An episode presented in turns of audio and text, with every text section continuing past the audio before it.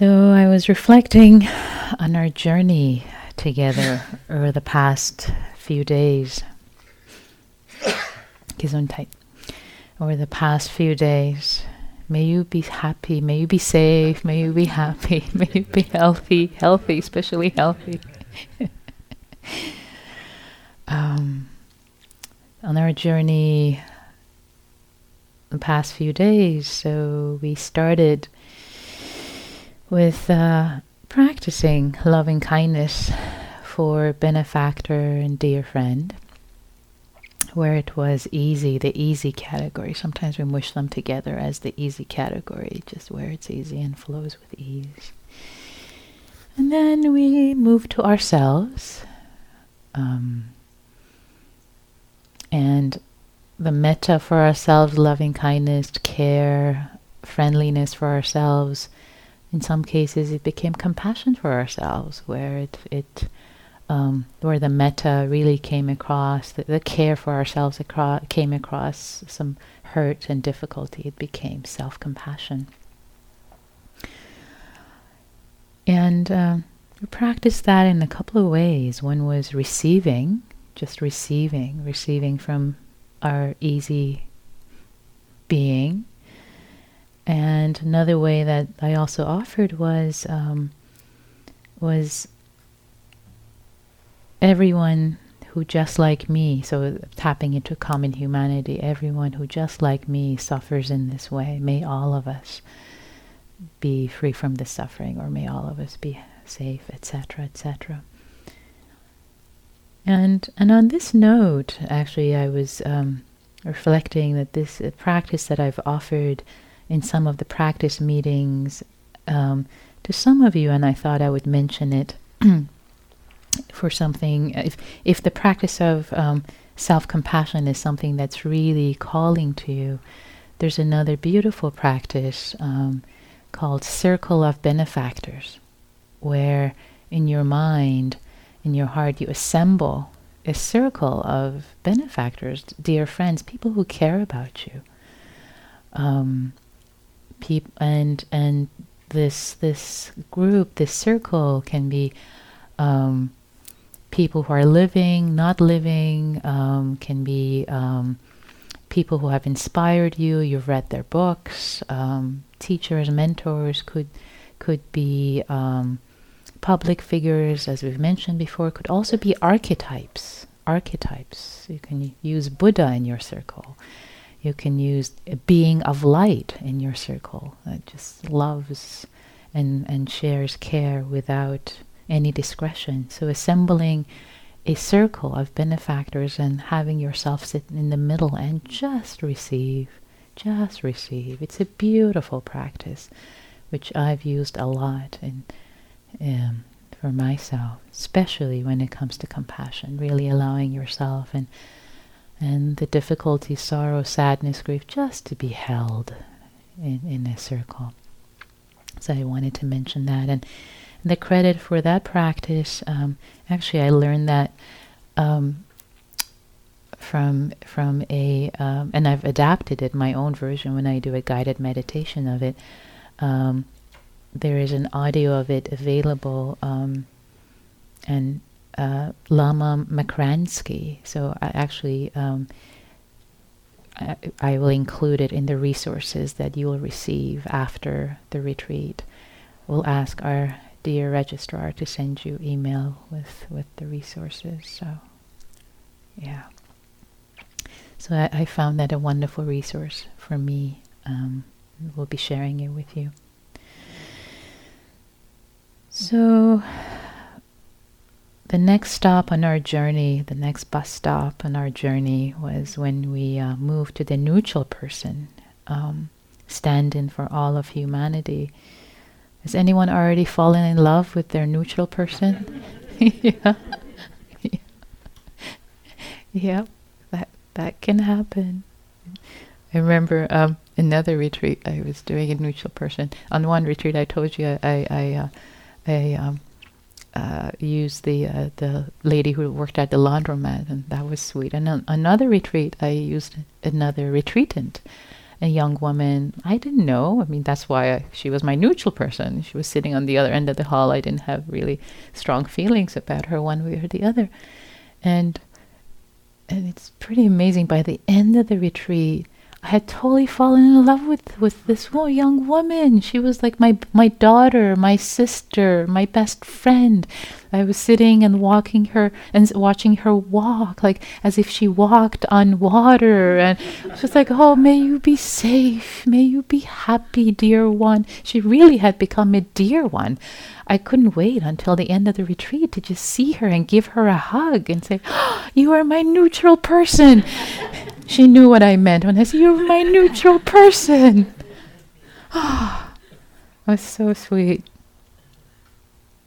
Still remember, yeah, just the yeah, sweet, very sweet. That's why sometimes they say it's helpful uh, to to choose someone the same sex.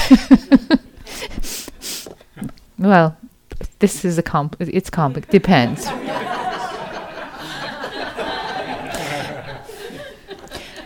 For me, being straight, you, you know, it's complicated. Anyway, just do whatever works for you. Choose a neutral person that's going to work for you. Exactly. That's funny. It's actually it's so interesting, you know, these classical teachings. So um, I wasn't going to talk about this, but you know, in the classical teachings, again, because um, you know the classical teachings all pretty, pretty straight, um, literally straight. So in the classical teachings, they actually suggested not to use um, any in, in any category anyone of the opposite sex, um, and and of course you know here you can you know use anyone you want. It doesn't matter. We're pretty uh, easy about that. But specifically, I think what what part of the classical teaching, because if the practice of metta, as we've talked about, is a concentration practice, and one can get into absorptions and jhanas uh, with the practice of, of metta.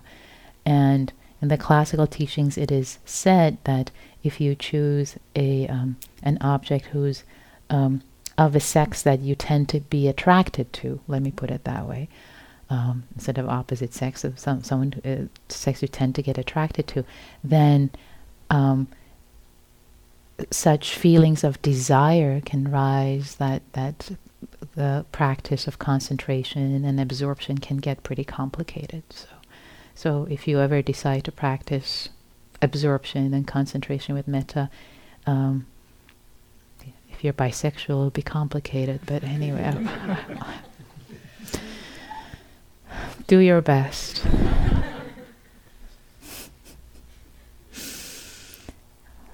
it's interesting to interpret or try my best and failing to interpret these classical teachings in in in this modern world which is not so so so straight. Yeah exactly. And i'm glad it's not so straight. So so yeah so if I've said anything unskillfully without realizing, please forgive me. I'm still trying to figure out my own way with with this teaching and the classical teachings and and and merging them. So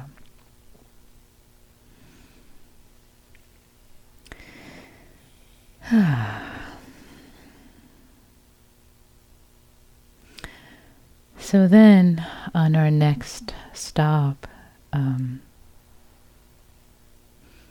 we uh, we stopped this morning with the uh, we um, we practiced with the quote unquote difficult person, or the as um, as Donald was saying, the person who's difficult for me, or actually I go even one step further, and um, the person I'm having difficulty with right now because in some cases, the person I'm having difficulty with right now could actually have been a dear friend.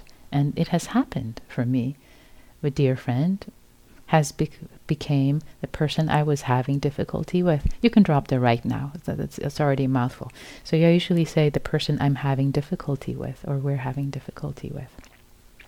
Because that again, it makes makes it kind of transient. It's someone you're having difficulty with right now, and maybe later in the future, they'll become your dear friend again.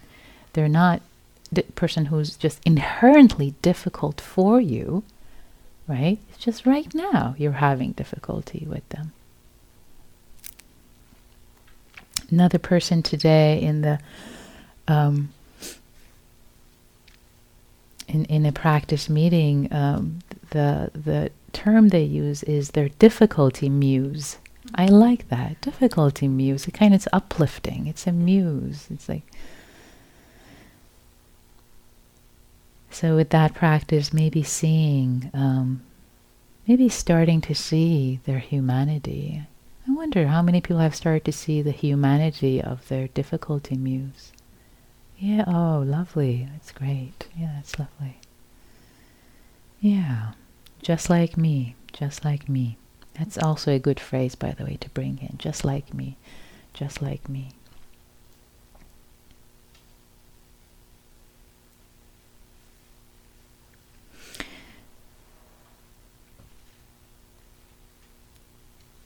And it's so interesting. I think this practice is um, these practices are are pretty amazing.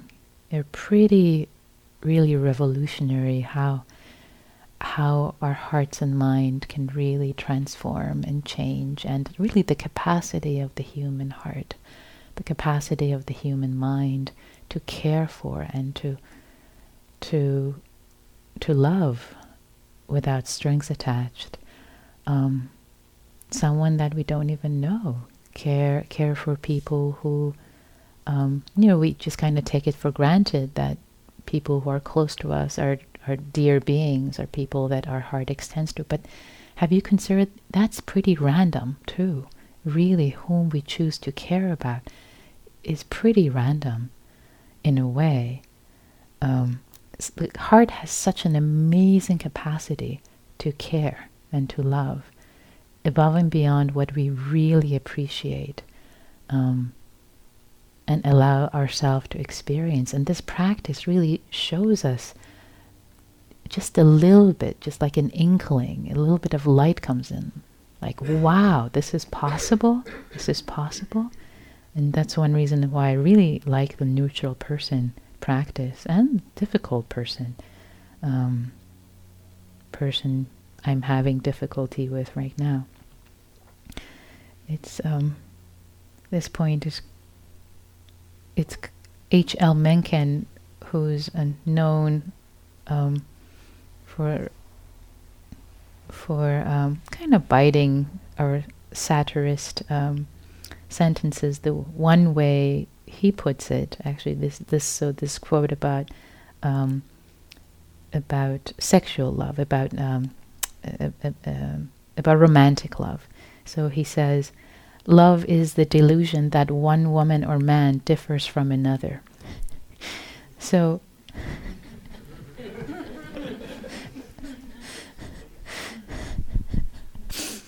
that's one way to see it. But, but I mean, there is a truth in that in a way, but he's kind of putting it in a little neg- negative terms. But, but, but there is a truth of, in a way, there is um, it's a common humanity or common humanity. So, speaking of what this practice can really show us, the the depth and the capacity of our own human heart and our capacity to care and love. Um, one of the things that's written in the classical teachings in the Visuddhimagga, in the path of purification, is kind of a like a final exam of metta is is um, is boundaries dissolving is boundaries dissolving that is when one does this practice for a long time in a d- dedicated way very dedicated way for a long time then the boundaries between yourself your dear person your um, neutral person and the difficult person um, start to dissolve. And I had read about this and I thought, yeah, right. Are you kidding? Like, how, how can, and, and the way actually it's set up, uh, in Visuddhimagga is something like if the bandits came and demanded one person to be given up um, to, you know, to be killed, um, the question is, the test is, whom would you choose? Whom would you choose? Well, we think, of course, the difficult person. Like, take, the, please take the person I'm having difficulty with, off with their head. That's what we would think, right? And and the the um, the teaching is that a point will come that one will not be able to choose between any of these four yourself, your dear person, the neutral person, and the person you're having difficulty with. And I had read this and I thought, okay, this sounds like an interesting idea, and I can't quite imagine how this would happen. I'm, I'm, i thought, you know, there might be just a little bit of inkling left. Come on, it just, just like just a tiny bit of inkling. So, so it, it, it was completely surprising to me. Really, it floored me. It was after a long retreat where I had been doing metta practice for a long time. And at the end, I thought, okay, let me try try on this final exam on myself. Like, I'm sure there will be some inkling. And it floored me. It just, I couldn't choose. I really couldn't choose. I, I couldn't, like, the, the life of myself versus the person that I was having difficulty with her versus my my neutral person or the or the dear person that, that I loved, it just it, it had become the same. There was no but it floored me. I mean this practice is so amazing. It it it com- it continues to surprise me. It continues to surprise me the practice continues to surprise me. And my own mind, my own heart continues to surprise me. Just, it, it's, it's, it's amazing. It's so, yeah, th- these practices are really profound. They show us capacity that we have as human beings that we don't even know exists that we're even capable of, that's even possible for us, for me. Really? Who knew? And again, please don't believe what I'm telling you. Figure it out for yourself. Find out for yourself. Practice for yourself diligently and see how it changes you.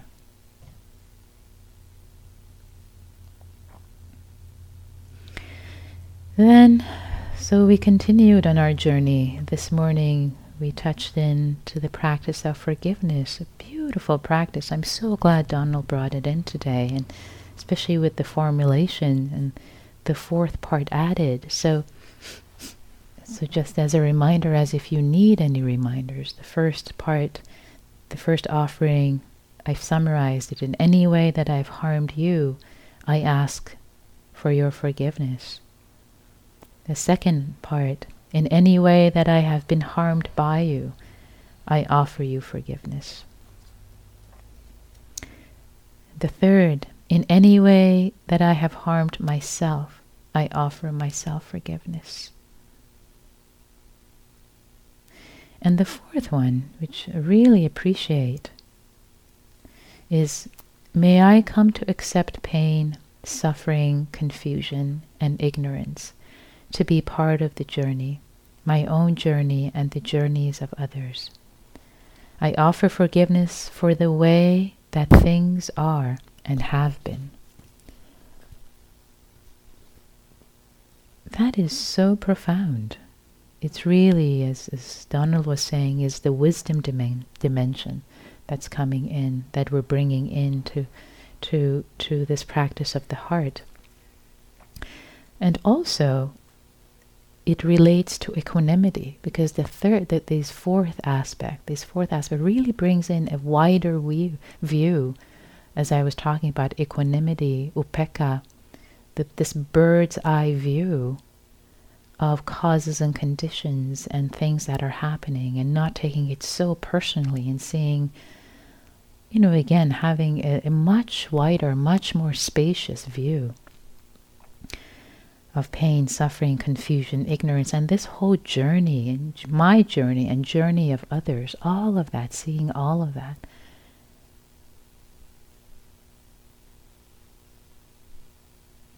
From, from high up above, really brings in equanimity, spaciousness. It's like pouring cool water of wisdom on the flames of suffering, of, oh, it should be this way.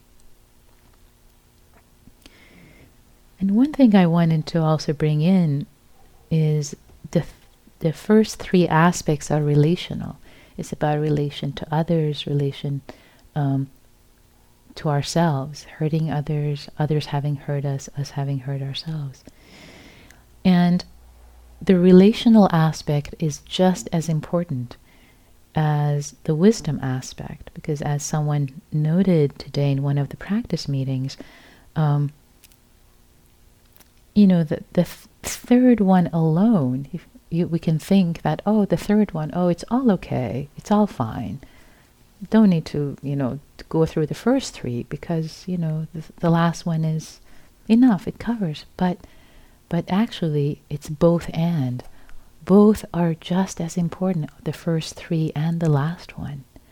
So I think that's a really important point to keep to keep in mind um, that we don't want with the, with with the, with bringing this this the fourth aspect of forgiveness with with equanimity we don't want to to get into spiritual bypass and not engage in offering forgiveness asking for forgiveness and and and seeing where we have hurt ourselves. So i think both dimensions are very important. So the last one does not obviate the need for the first three So I'll say a little more about that because I think that does come in more. This um,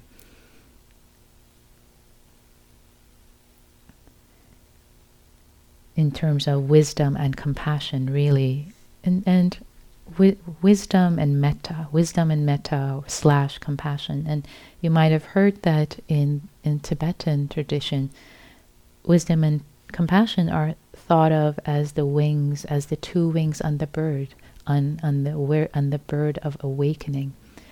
That the bird of awakening can only fly if, if they have both wings. One wing, just wisdom, or just compassion alone won't do. Imagine a bird with you know just one one wing it doesn't not only can it fly it will go in circles so you too will go in circles if you just have one and not the other.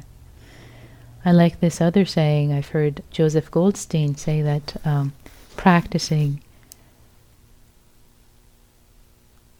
wisdom without compassion is like riding a bicycle that's out of air. It's a pretty rough ride.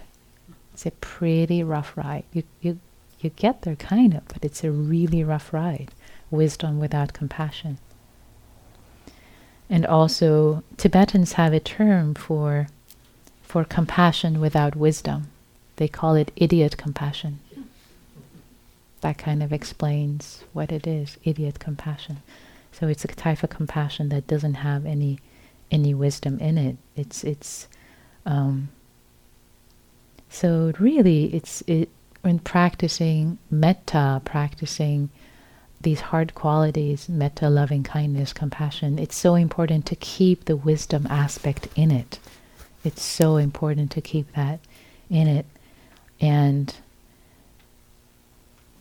and not have a feeling that not you know there's some blocks actually there's some some um, pitfalls um, that one can fall into if um, without wisdom one is this feeling of should. I should be nice. I should be so kind to everyone and be a doormat and and that's that's again kindness without compassion without wisdom, without knowing how to take care of yourself and really how to take care of others. And in fact, metta and compassion sometimes can look pretty fierce, can look like you're setting a boundary, but it's it's really good for the other person. Like with a child, you know, you'll say, "Oh, okay, here you want okay, you want you want cookies. Oh, I'm so kind. I'm so loving. I'm going to give you the whole five box of cookies for you to eat tonight. Oh, you have a stomach ache. Oh, you know, that's not exactly wise love, right?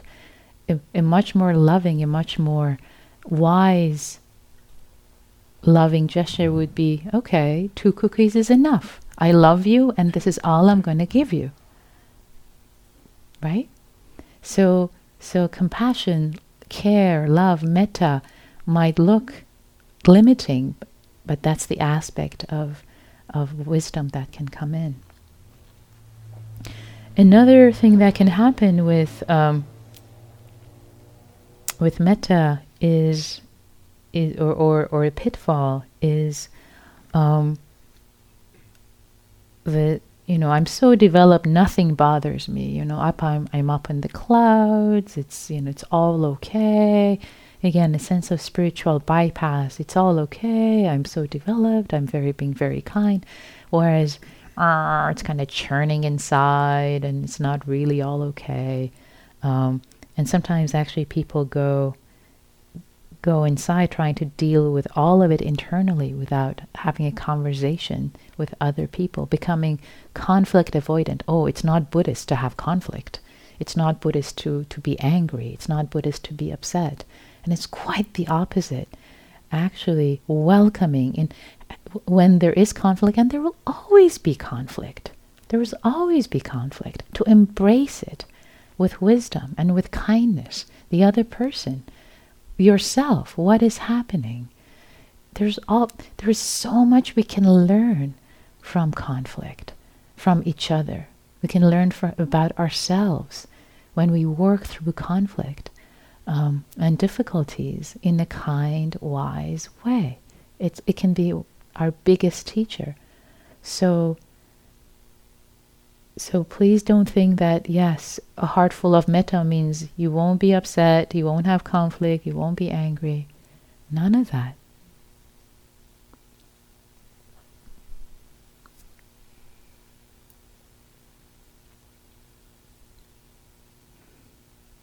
And also, similarly, one fear of metta or fear, fear of compassion is letting yourself or letting our uh, letting others off the hook. Um, and similarly, again, it's really this aspect of wisdom that, that needs to come into to compassion. So please don't lose the wisdom factor as you practice um, compassion, metta. And I'm using, by the way, the word compassion and metta right now a little loosely, interchangeably, but heart practices is, is what, what I really mean. Kindness, metta.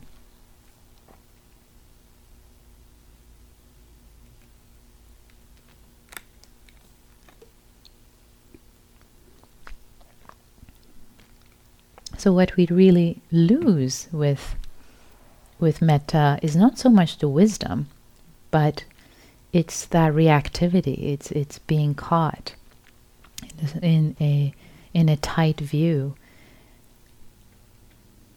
and an idea what what a heart full of metta should look like. Instead, being authentic and really embracing what is arising and what is happening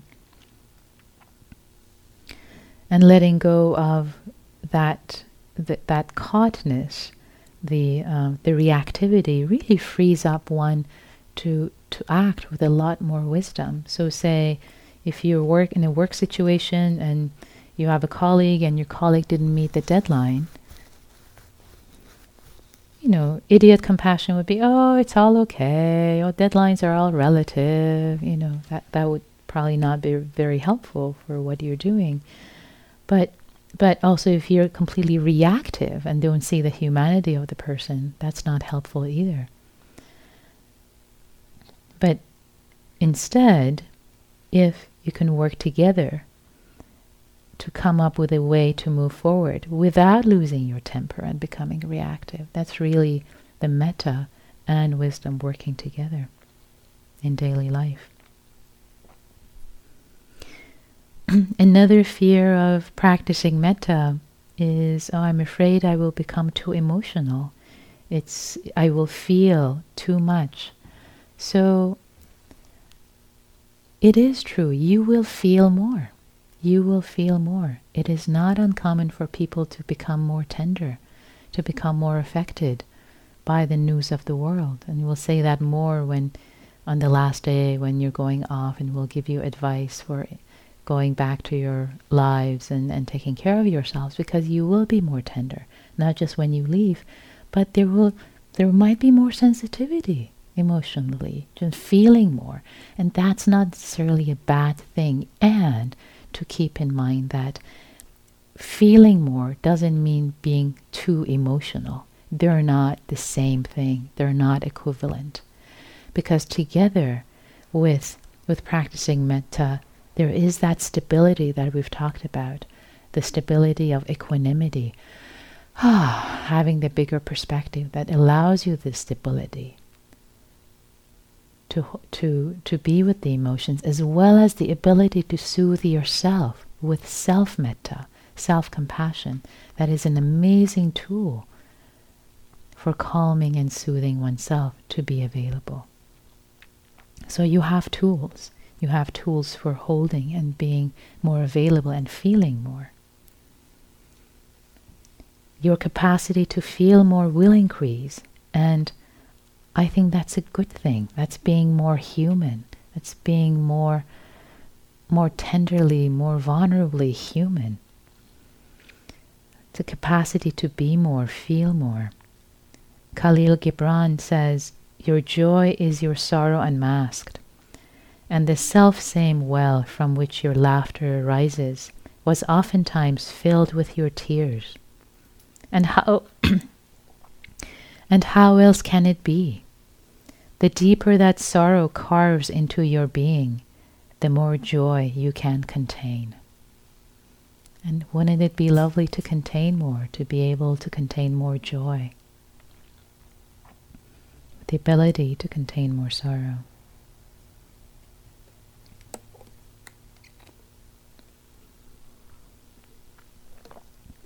So, speaking of wisdom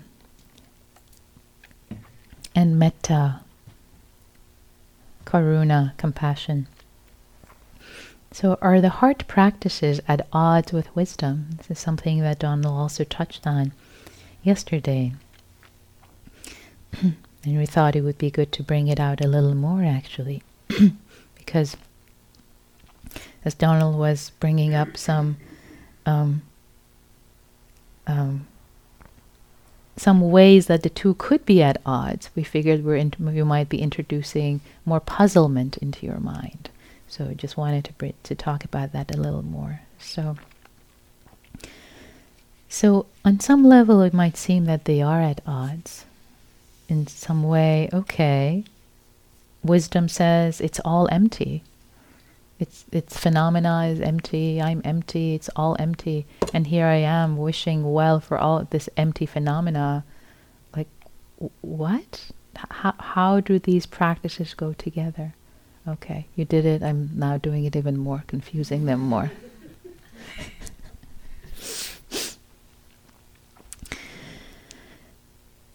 so, and also it's it's interesting because in in Visuddhimagga in the path of purification, there are many practices where, um, you know, the as the mind gets concentrated and settled, you know, the mind can, the mind sees the body as dissolving, dissolving completely into into um, what's called rupa kalapas, like the elemental elements of the body and mind, and so especially there, you think, okay, you're you know you're made up of quarks and electrons and neutrons and you're wishing well for the electrons and neutrons? Like it just doesn't make these practices like how do you make sense of them? So so yes on the ultimate reality level phenomena is empty empty phenomena rolling on and on and on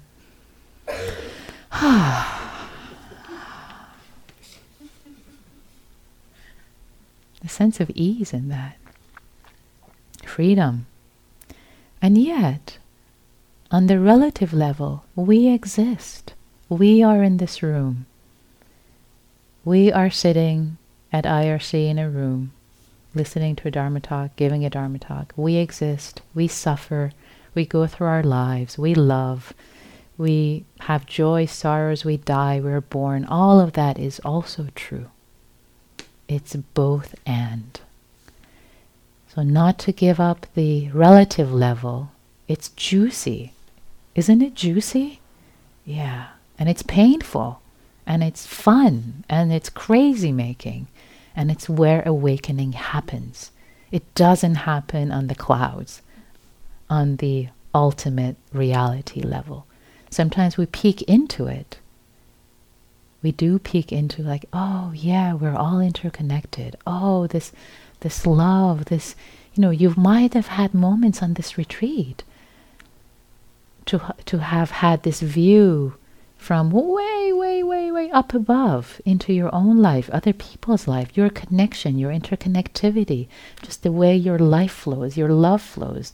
Just your your heart your heart might have been vast and and bursting with love for everyone on this retreat. Maybe, maybe not. But and yet we live on this relative level of me, mine, this body. And they're both true. They're both important, not to lose, not to privilege one over the other at all. I wouldn't privilege the ultimate reality over relative at all, or the other way around. They're both just as important.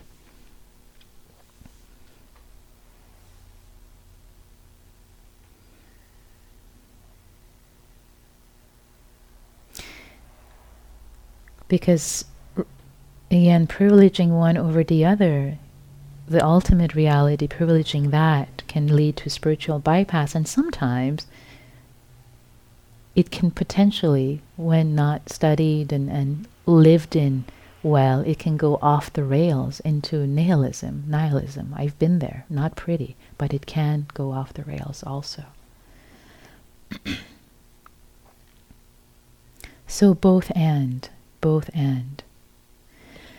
And you know, through the practicing on this relative level, just to so so to say again, even though metta feels like we're practicing on a relative level, may I be safe, may I in this body, in this aching body, may I, may you, even though we are practicing on a relative level, metta too connects to an ultimate level. So it's not like metta does not have the ultimate aspect, perspective in it. It has.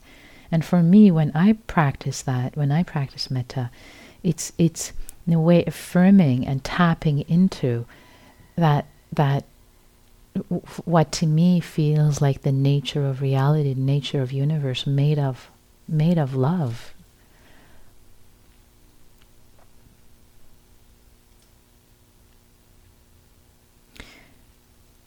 one person who puts this really well, much better than I can, is um, a woman named Anita Moorjani. And um, in her book, Dying to Be Me My Journey from Cancer to Near Death to True Healing. So, what happened to her is that she had um, stage 4 cancer with um, metastasized and um, and nothing was working and she dies. She dies in the hospital. Um, and she's pronounced dead. And she comes back to life i forget after how many minutes. So she has what is called a near death experience and or in short NDE and there are many, many cases of NDE reports, and I've had an interest in them, so I've read a lot about them. And there are actually nowadays many, um, uh, there are at least two or three um, um, ER physicians that I know of that have uh, collected many reports of ND because that's that's where it happens the most, where people actually have a cardiac arrest and they are pronounced dead, and there's no brain activity and heart activity for a few minutes and then they come back to life. And in many cases, they report um, experiences, memories they've had. Uh, what ha- um, so I've read hundreds of reports and and um, and um, can talk more about that. But anyway, in this case, in the ex- the experience that she had, um, and uh, just to say more, men, you know, regardless of religions and and um, backgrounds of the people who have these experiences, they often see, um, they often go through a tunnel of light, where at the very end of it, there's a being of light, which can actually have have many different shapes um, depending on their beliefs. and the being of light um, completely engulfs them with love, unconditional love. Um, and they feel the person who reports this usually rep- always reports they feel completely loved and held, regardless of whether or not they feel they deserve it. They just love completely engulfing them and support and, and holding them. They feel completely safe. So Anita Moorjani, having had an actually pretty extensive um, near-death experience, I think she was dead for a while, um, pronounced dead for a while. So she said one of one of the things she says it's it's actually a very interesting book. Anyway, um, and and just one other thing to say about her after she comes back, after she um, comes back to life, she has a her her all the tumors in her body. She has a miraculous recovery, um, and her case has been reviewed, gets reviewed by different oncologists from around the world. That I think one oncology tells her, "Lady, anyway I see it, you should not be alive today." so. So she says, and and this just to come back to the point I was trying to make is that the practice of metta where we are doing on the relative level, um, I it does connect to the ultimate level, and I think she explains it beautifully in this paragraph. She says, "In my NDE state, I realize that the entire universe is composed of unconditional love, and I'm an expression of this. Every atom, molecule, quark." tetraquark is made of love. I can be nothing else because this is my essence and the nature of the entire universe. Even things that seem negative are all part of the infinite, unconditional spectrum of love. So I feel her experience sounds quite moving and complete. And yes, yet I feel we don't have to die and come back to tap into this. And I think with deep states, with really dedicated space, uh, practice of metta, there are times that our minds, not intentionally, if we try, we can't. It's kind of like a moment of grace. It's like a little bird that sometimes sits on our on our little shoulder and flies away, and we can't will it to happen. But you know, they say awakening is an accident and practice makes you more acti- accident prone. So as you practice metta, you'll become more accident prone, these kinds of accidents. For this little bird to sit on your shoulder and to really feel that this is the fabric of the universe. Love, care, goodness is the fabric of the universe. So again, don't take my word for it, my experience. See it for yourself.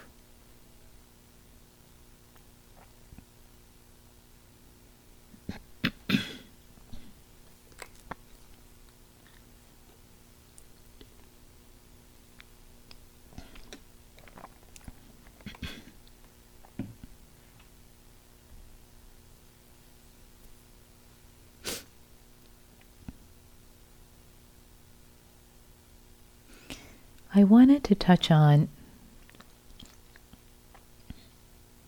one other aspect, one other treasure of the heart, one other practice that relates to what we've been practicing. And we've mentioned it, but I like to share how it relates to the practices we've been doing. So I want to reserve the last 10 minutes for, for talking about um, gratitude how does it fit in? Well, first of all, probably you might have even you might have even had moments of gratitude in the past few days practicing. Actually, anyone experienced moments of gratitude the past few days? Please. Wow, that's that's pr- everyone. I thought, yeah, kind of. That's pretty cool. Is isn't it amazing? It it naturally comes up from practicing metta. It naturally comes up. It's it's lovely. It's beautiful. And where it formally fits in, where it kind of formally fits in, I would say, is, um, you know, where we talked about the the third Brahma Vihara, the third heavenly abode, mudita, or sympathetic joy, or vicarious joy, appreciative joy. So, when you feel sympathetic joy when you're doing mudita practice for other people's happiness, oh, may you be, may you continue to be happy. I'm so happy for your happiness. Yay! That is mudita practice. When you practice it for your own good fortune, I'm so happy for my happiness. Ah, yay! That turns into gratitude. That naturally turns into gratitude. The heart turns into, ah, wow, I'm so grateful for my own happiness, for my own goodwill, for my own blessings. So it naturally kind of relates, it naturally comes up. That's kind of where it gets fit, fit in. But you know, we don't practice. As you've noticed these past few days, this practice is not exactly linear, right? You sit down to practice metta for your dear person, and then maybe a difficulty you had with them come up, and then oh, you're all upset, and oh, then you're practicing metta for yourself, and it becomes compassion for yourself, and then like it then becomes. Oh, I'm so grateful for this practice. I'm grateful to be at, at, at IRC. Oh, it becomes a great gra- gratitude practice. It's not linear, right? It's just they all kind of I see some nodding heads and smiles. It's not linear, and, and it's okay. You're not doing it wrong. So stop, stop doing gratitude practice. Not right now. Go back. Go back to your benefactor. This moment, you're doing it wrong. Just kidding. Just kidding. Just kidding. It's not linear. It's okay. It is said that the proximate cause I like this, the old, this old language. Proximate cause of gratitude is mindfulness. That makes sense, right? So when you're mindful of something, when you're really paying attention to something, gratitude comes up. So when you're sitting and eating the beautiful, lovingly pre- prepared lunch, when you're sitting and eating it, when you're really noticing the taste, wow, this is pretty so grateful I get to eat this. When you get to notice it instead of yum, yum, yum, yum, yum, yum, yum, yum, so just putting one spoonful into your mouth, gratitude may or may not come up, right? But when you're really paying attention to it, so mindfulness is a proximate cause. The shadow side, or the far enemy of the gratitude practice, is uh, is suppression or should. Like, I should be grateful. I should be grateful for this. You may not feel grateful for something, but you, you should be grateful. You should be grateful for this, whereas you just don't feel grateful. So that actually turns out, research shows that health wise, health wise, that is bad for you. That is bad for your heart. It causes heart disease among other things. And so, so just beware that in this practice, you know, we're practicing. If if gratitude arises, let it be authentic gratitude, what you really feel grateful for, not what you should feel grateful for. If there's something that's that seems like a blessing in your life, but you don't feel grateful for it, that's okay. Let it go. There are no shoulds. So that is because some it I have seen and read that some people hate gratitude practice, especially you know when you have to write three things down you're grateful for. It's like if if it's authentic gratitude, yes, it works. It's great. But if you're forcing yourself to fe- feel gratitude for something you're not feeling grateful for, whew, mouthful, um, then let it go. Let it go. Let yourself feel the lack of gratitude. Yeah, and that's more authentic. And be with that with kindness. Hold that with kindness.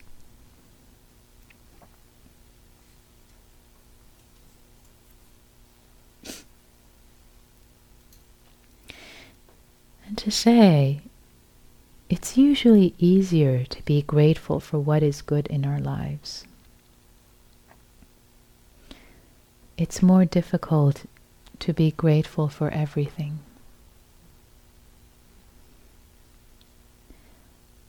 Radical gratitude is a challenging practice. It's a challenging practice.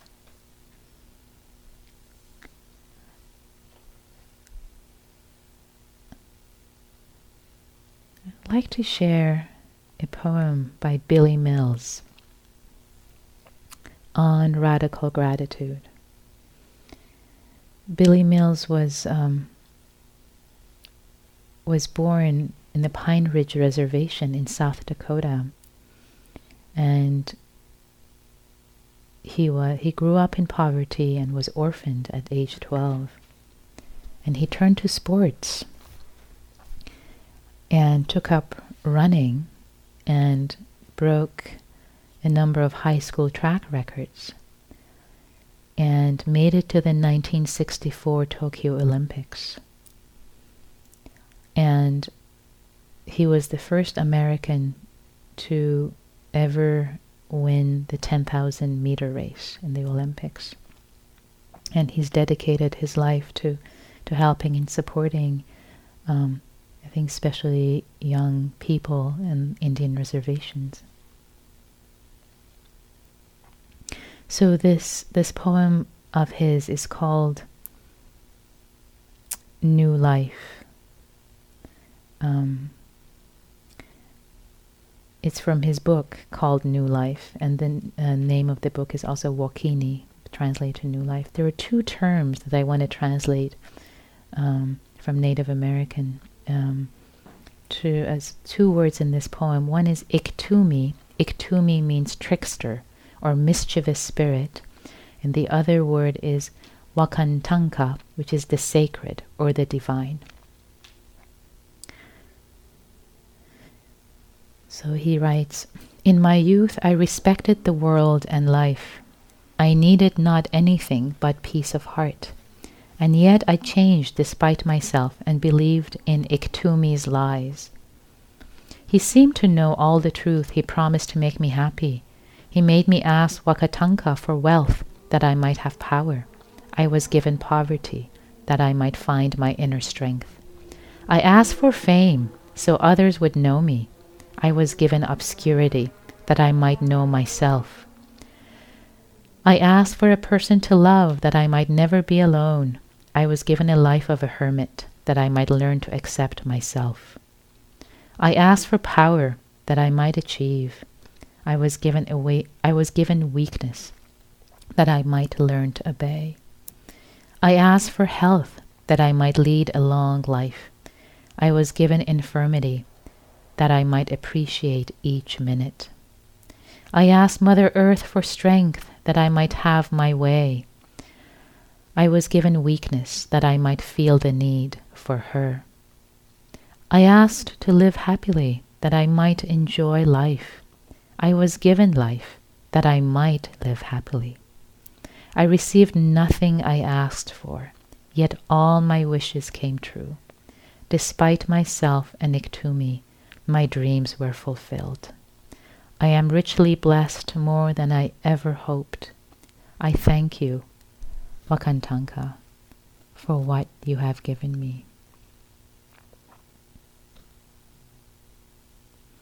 So, can we be grateful not just for what's easy, but for everything, and also for what is difficult?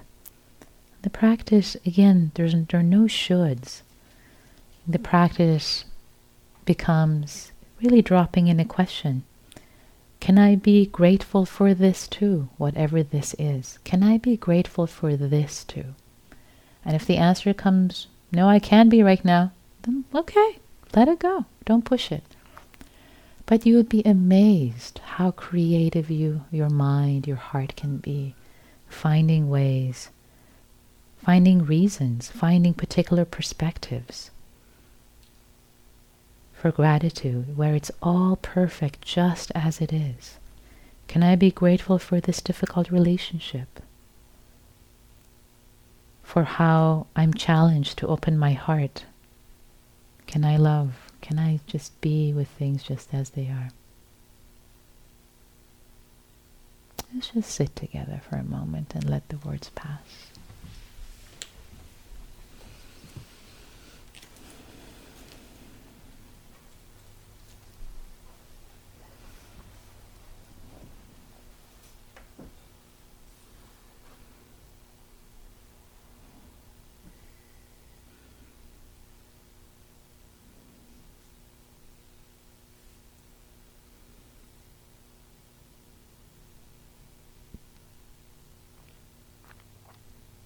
Read a poem with our eyes closed by E. E. Cummings.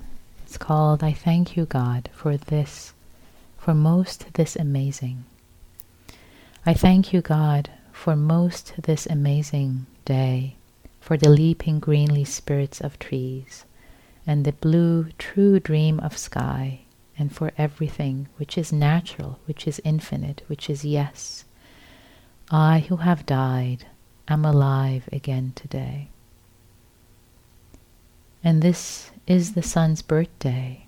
This is the birth, day of life and of love and wings, and of the gay, great happening, illimitability, illimitably earth. Let me try that again. This is the birth, day of life and of love and wings and of the gay great happening, illimitably earth. How should tasting, touching, hearing, seeing, breathing, any, lifted from the no of all nothing, human merely being, doubt unimaginable you? Now the ears of my ears awake, and now the eyes of my eyes are opened. E. E. Cummings.